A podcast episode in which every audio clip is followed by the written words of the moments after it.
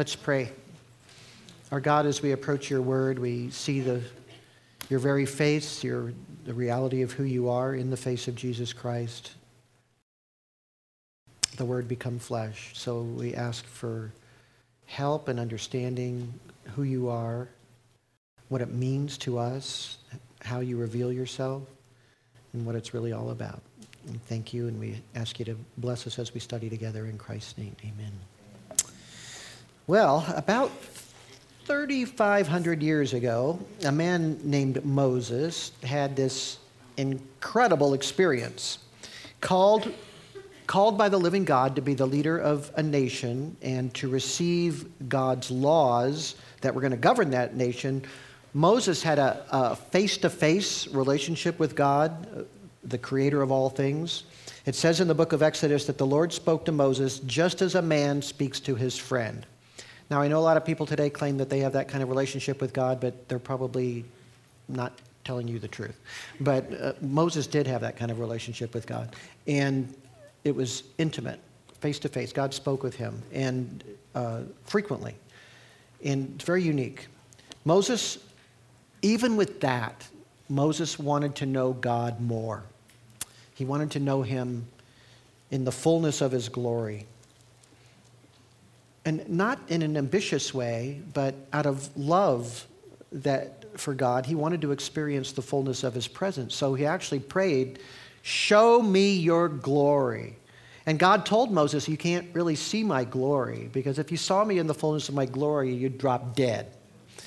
But he said, "But I'll do something for you. I will reveal myself to you, a bit of my glory." So he said, "I'm going to put you in this cleft like a rock, and I'm going to cover you with my hand." And he's using these anthropomorphic terms, using a lot of human language here. And he says, "And my glory will pass by." And then he's going to take away his hand, and Moses can see the tail end of it, the parting part of his glory. So he can get a glimpse, not the full thing, because the full thing would take his life. So that was also the time when God wanted to use Moses to receive the law. So he tells him to make these tablets. He'd already broken the first tablets, but to make these tablets and bring them up to the mountaintop, and he's going to write on them. And that's the thing. So we're talking about Moses' 40-day experience up on Mount Sinai. And I want you to notice that as God passes by, it's probably amazing to see anything of God's glory, but God spoke. And he didn't ask him to speak. He said, "Show me your glory," but God spoke. And the words are what we have. We can't imagine. I don't know what we saw. Cecil B. DeMille could not capture the image of what he saw. So we don't know, but the words, God's words as he passed by, what he spoke to Moses is what we have. And that describes what God is like. So it's a really significant moment in biblical history, and it's so early, way back in Exodus. So these words matter much more than what Moses saw. I'm going to read from Exodus 34, starting at verse 4. This is who God is. So it says, "He cut out two stone tablets like the former ones, and Moses rose up early in the morning and went up to Mount Sinai, and as the Lord had commanded him, and he took two stone tablets in his hand. The Lord descended in the cloud and stood there with him as he called upon the name of the Lord." Anytime you see "called upon the name of the Lord," that means you're worshiping God. "Then the Lord passed by in front of him and proclaimed," these are the words, "the Lord." We just sang that song, "Yahweh, Yahweh." That's the name. That's God's covenant name, Yahweh. The Lord God, compassionate and gracious, slow to anger, and abounding in loving kindness and truth, who keeps loving kindness for thousands, who forgives iniquity, transgression, and sin. Yet he will by no means leave the guilty unpunished, visiting the iniquity of the fathers on the children and on the grandchildren to the third and fourth generations. Moses made haste to bow low toward the earth and worship. So what is God like? How did he express his glory in words? Verse 6 again of that passage, "compassionate and gracious, slow to anger, abounding in loving kindness and truth, who keeps loving kindness for thousands, who forgives iniquity, transgression, and sin, and yet will by no means let the guilty go unpunished. So, you know, people like to rag on the Bible.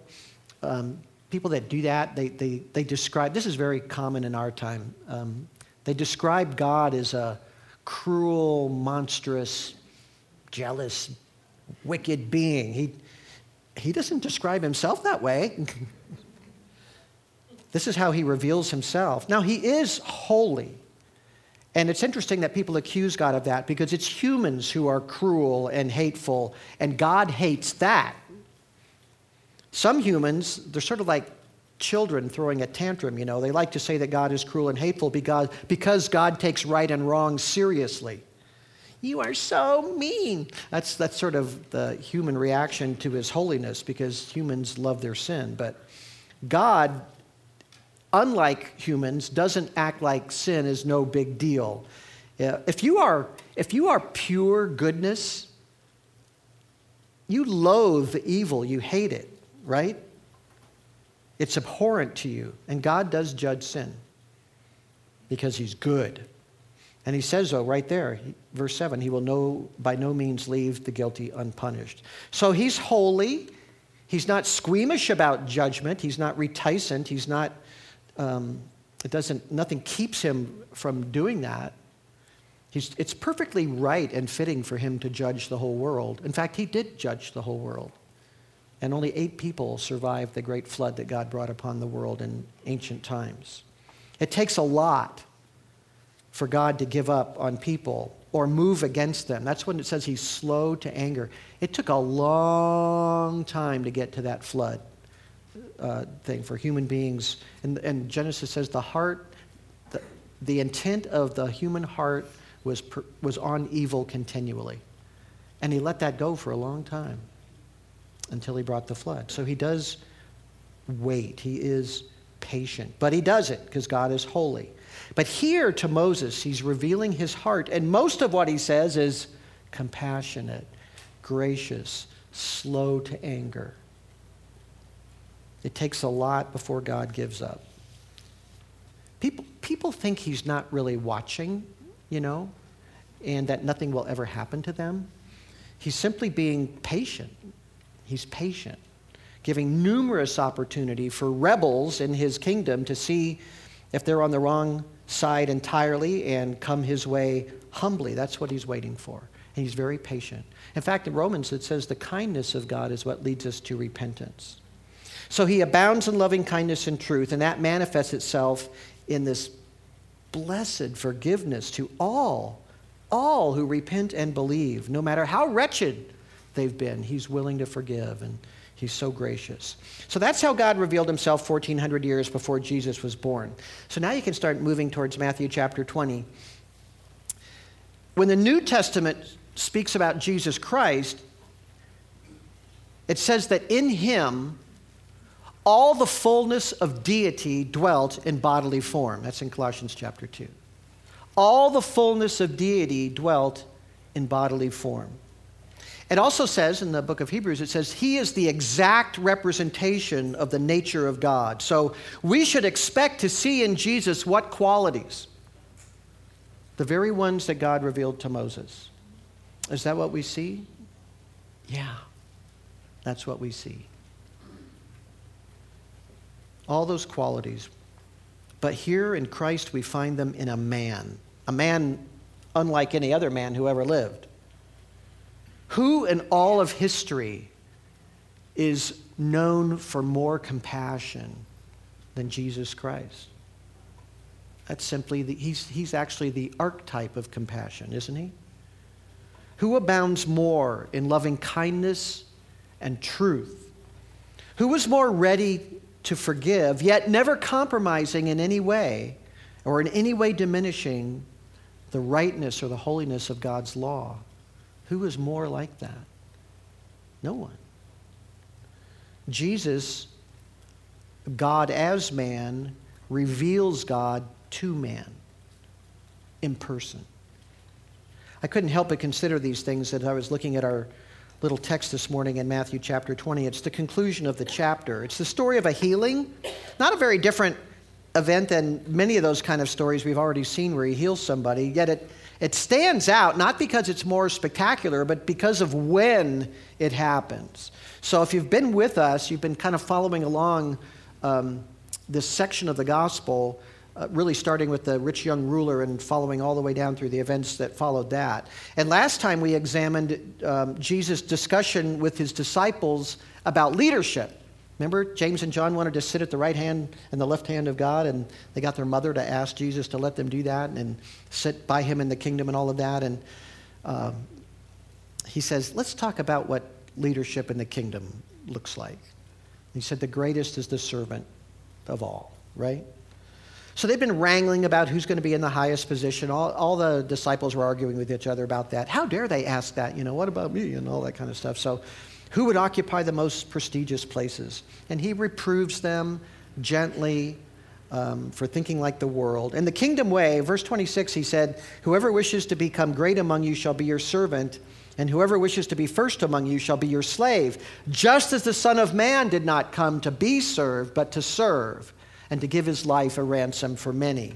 And the paragraph that follows that, which we're going to look at today, starting in verse 29, is a living illustration of what Jesus just told them, servant leadership. We also talked last week about the setting here. Jesus is traveling with a large band of disciples, and they're on the road with a lot of other pilgrims, all making their way down to Jerusalem for the Passover feast. That was the most attended of the required feasts that people typically went to. So all of Israel is streaming to Jerusalem, and they're part of that group, Jesus with his 12 men, and then other people in his band, some of the women that followed them and helped encourage them and paid for some of their expenses, and other disciples like that. They're all moving down there, but he pulled aside the 12 to give them this lecture on servant leadership because they needed to get that down real quick. And we mentioned that in Mark chapter 10, it describes Jesus as walking with this determined, resolute way about him.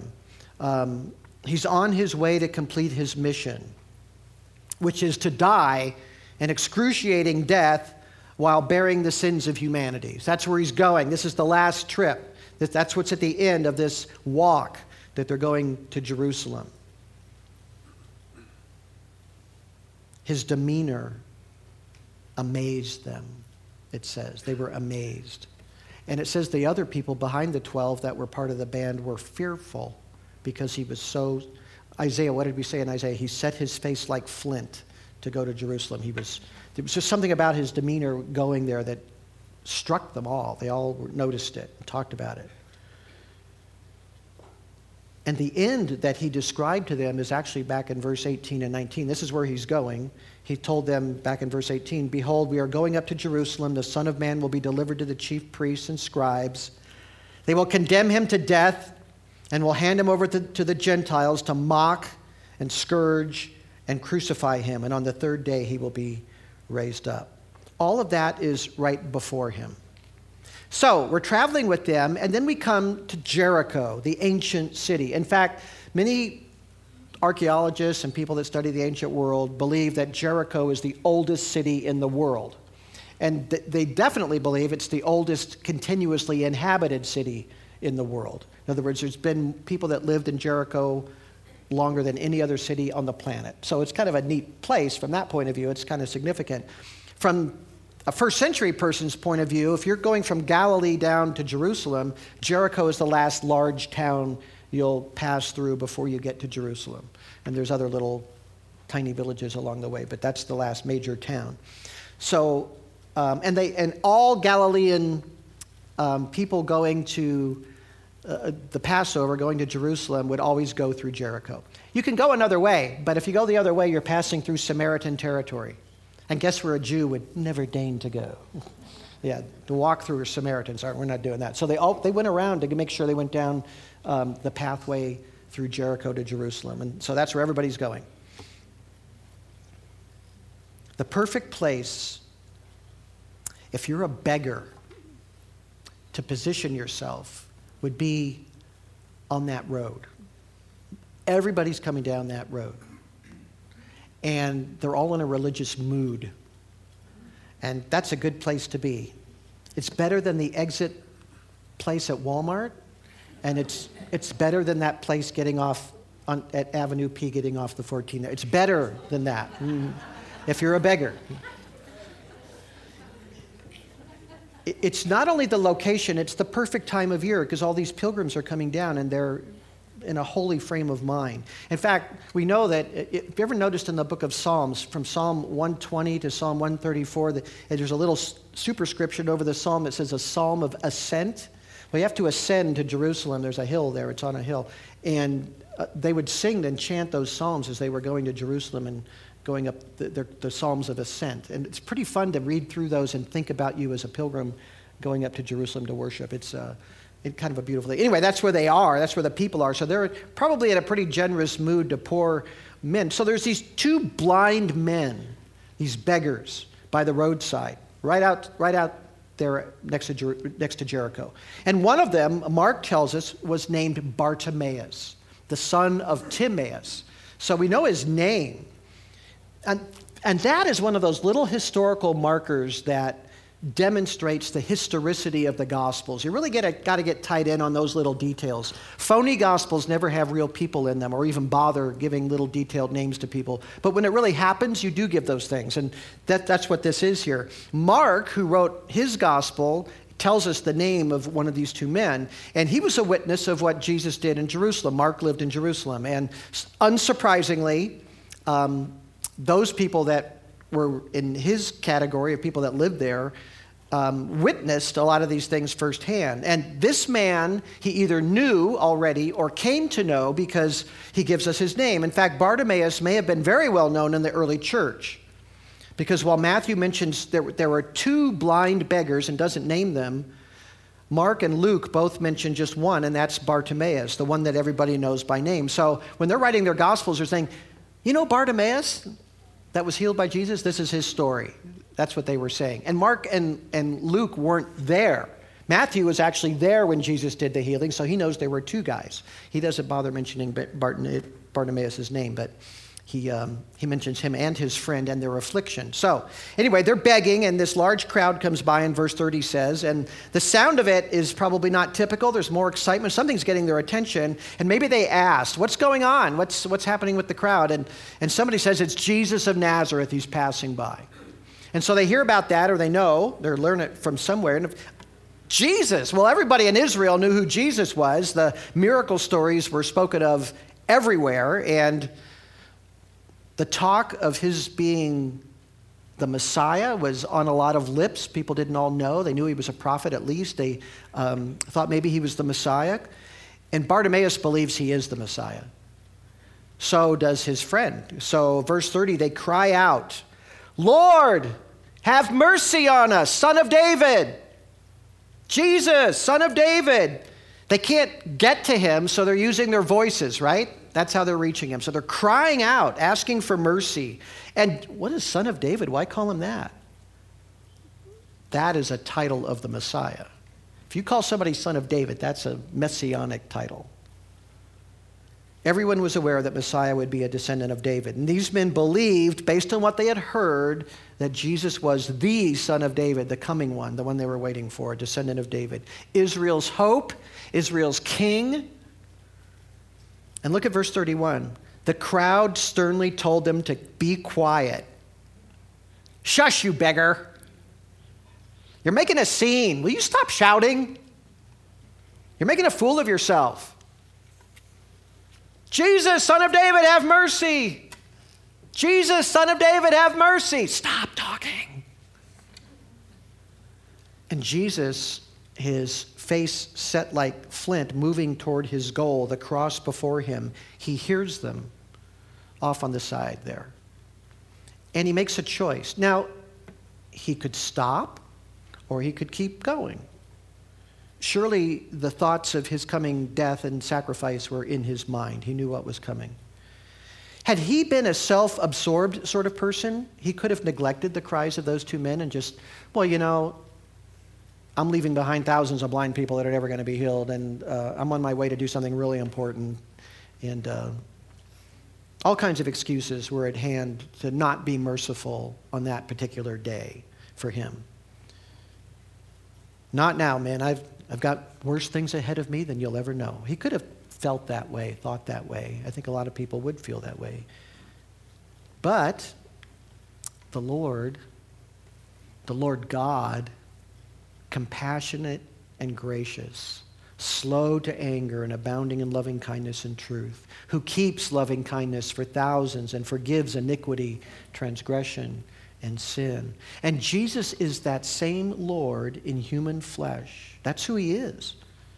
You know, when John wrote his gospel, John 13:1, it says, having loved his own who are in the world, he loved them to the end.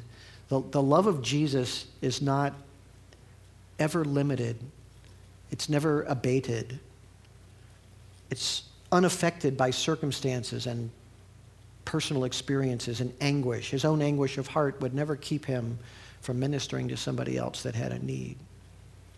So verse 32, it says, and Jesus stopped. Those are beautiful words. If you're a beggar crying out from the side of the road, aren't they? Jesus stopped. He stopped and called them. And Mark tells us that others passed the word along to them. Take courage, arise, he's calling for you. Now, were those the same people telling them to shut up? I don't know. If they were, it shows how two-faced people are in the presence of important people, right? Stop bothering the masters. Oh, he's stopping. He's calling for you. Now, it could be different people. It could have been some people were saying shut up and some people were saying, oh, he's calling for you. But I don't know, but people are interesting. Anyway, they get to Jesus. They must have been led there by the people. They're blind, after all. And when they get to Jesus, the Lord asks them a question. What do you want me to do for you? Now, I'm sure that even without divine knowledge, he could see their condition and knew what they would want. But he asks them. He wants them to ask him. He wants them to pray, in other words. God, you know, when you pray, God doesn't need to be informed. You know that, right? I mean, he actually already knows your circumstances. It's not like, hey, have you noticed what's happening? You don't have to say it like that. He does know. But he likes us to ask. Why would he like us to ask? Because he wants us to have this relationship with him. It's not magic. God isn't like a magic genie or anything like that. If I need this, I'm going to say the formula and then get my thing for me. There's this relationship with the living God, the creator of all things, that you can have, and he wants you to have that relationship with him. So he wants you to ask, and he wants to bless you. Matthew Henry, the old Puritan guy, said, by spreading our case before God with a particular representation of our wants and burdens, we teach ourselves to value the mercy we are in pursuit of. And that's exactly right. We value that it's coming from God when we bring it to God as a person and ask for his mercy. That's why he wants us to say that. So Jesus says, what do you want me to do for you? He's giving them an invitation to ask. So when we ask and we appreciate the answer, and most of all, appreciate the one who is answering us, it glorifies God and it helps us build that relationship. And Jesus wants that kind of relationship with these men. So asking helps them focus not just on the gift they're asking for, but on the giver, right? So they're focused on him. It establishes the nature of the relationship. They're the supplicants and he is the Lord, right? So he asks them and they answer in verse 31, Lord, we want our eyes to be opened. We want to see. And if he grants their request, that means they can function in society without charity. They can quit begging. They can go back to work. They can enjoy the world that God had made. Give us our sight. They believe he can do it. They believe in him. And Matthew tells us exactly what Jesus was feeling. Tells us what he was feeling, his emotional state at this very moment. Moved with compassion. Moved with compassion. He's eager once again to serve other people, even though all these things are clouding his mind, and he set his face like flint. It says, Jesus touched their eyes, and immediately they regained their sight. And Luke tells us that Jesus said, regain your sight. Your faith has saved you. And once again, Jesus shows himself merciful. He's compassionate on the afflicted. And that's just as true today. If you have Christ as your Lord and Savior, then when you are in distress and you cry to him, you can be absolutely sure that he hears. And he not only hears, but he has compassion. He's already well disposed towards his children that pray to him. He's just as compassionate as he ever was. He might not heal every ailment that we have all the time like he did so often when he was here in the world. His physical presence on earth was actually meant to show what it means when the king is present, that these things are happening. It's kind of a glimpse into the millennial kingdom when it's going to be, nature is going to be renewed, and what he calls the restoration, Jesus calls it the restoration, when nature will be, the curse will be lifted and things will be wonderful and glorious. But so we might not get all of that here and now. That's kind of for the future. But he does hear. You can still cry out, "Have mercy on me," and he's still merciful. And he might very well heal your thing, but he's going to be there for you. Psalm 145:8, we read it earlier in the service. The Lord is gracious and merciful, slow to anger, great in loving kindness. The Lord is good to all. His mercies are over all his works. Those same qualities that God revealed to Moses at Mount Sinai are in that psalm. And once again, the same qualities we see in the person of Christ, God the Son on earth. We see in him the mercy of God, and he reveals God's mercy right here in this story. He exhibits in his person the nature and character of God in heaven. If you've seen me, Jesus tells the disciples later, right? You've seen the Father, right? If you've seen me, you've seen the Father. So always remember that. If you ever wonder about God or get into kind of a funk and get down, and he seems kind of mysterious and far away, well, think about Christ. Because Christ is the exact representation of his nature. Christ is God in human flesh. That is God. And you will know, if you think about Jesus, that God is gracious and merciful, slow to anger, and great in loving kindness, abounding in loving kindness. Because that is exactly what we see in Jesus consistently. And you can know that that's what God is like. Well, what happens to a man who puts his faith in Jesus and receives his mercy? Well, the very last words of the chapter give us a clue. They regained their sight and followed him. They followed him. Some people want God's favors but don't have any intention of following. These men were different men. They followed. Remember the rich young ruler from chapter 19? Bartimaeus and his friend follow Jesus. That man would not follow Jesus. There's something else, too, that you should know. Luke 18:43 says about Bartimaeus, it says, immediately he regained his sight and began following him, and then it describes what that looked like, glorifying God, and when all the people saw it, they gave praise to God. So Bartimaeus was not only happy, he was thankful, and he was publicly thankful. Praise God, I can see. And that kind of thing is contagious, Everyone around starts thinking about God too and praising God as well for his great mercies. And it's a wonderful thing. Is it any wonder that only if days later, literally, a large crowd are laying their cloaks before Jesus and putting palm branches on the ground as he rides that little donkey into Jerusalem, and they're singing his praises as the Son of David, the Messiah? From day one, the faith of these two blind beggars bore fruit in the lives of other people because of their testimony, So let's take the beggar we know, Bartimaeus, and compare him with the rich young ruler who we met in chapter 19. Jesus felt compassion for both men. Do you remember what it says about the rich young ruler? It said he felt a love for him. And let's compare Bartimaeus and that man. Bartimaeus had nothing. He was a beggar. He was a nobody. That young ruler had everything. Wealth, earthly respect. People in the community thought he was a godly young man. The beggar made no claims for himself at all. When the rich young ruler came to Jesus, he believed falsely that he had met God's standard, right? He was very self-righteous. Oh, yeah, I've kept all the commandments. Is there any other ones? Bartimaeus only asked for mercy. That's all he wanted was mercy. That young nobleman He wanted that one extra thing that he could perform to make sure he had eternal life. He was approaching it based on his good deeds and stuff. Bartimaeus didn't have anything to offer like that. He just said, be merciful. Bartimaeus persevered in faith when people told him to keep quiet. The rich man walked away, and he could not handle the implications of faith. He wouldn't follow Jesus. The beggar gave God glory. And honestly, when you read the story of the rich young man, he didn't have God's interests at heart at all. It was all about him. He didn't care about the glory of God. But Bartimaeus, this beggar, does. The contrast is huge, and I think it's really meant, that story of the rich young ruler and all the things that followed leading up to this, they're meant to kind of bookend each other. And the story of Bartimaeus and these two blind men is meant to show you the other way.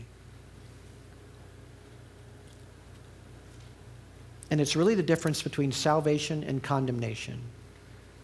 Are you coming to God for God, or are you coming to God just to get favors out of him? And the comparison makes me think of the song that Jesus' mother sang after the angel visited her in Luke chapter 1. Do you remember when she sang that little song? He has brought down rulers from their thrones and exalted those who are humble. He has filled the hungry with good things and sent away the rich empty-handed. God always responds to the cry of the humble. And the Lord looks to those who seek him, who will follow. Never be ashamed to cry out for mercy to God. You know, there are things to be ashamed of. If you're wrestling with your wife and she gives you in a headlock and you can't get out of it, be ashamed. If you're playing chess with a 7-year-old child that's never played before and he wins, be ashamed. But if you, as a tiny mortal who has repeatedly broken the laws of the Creator of the universe, and you know you have an appointment to stand before him one day, cry out for mercy. Don't be ashamed to cry out for mercy. Do it. It's the right thing to do. It's the most reasonable thing to do. It's the very thing he wants you to do.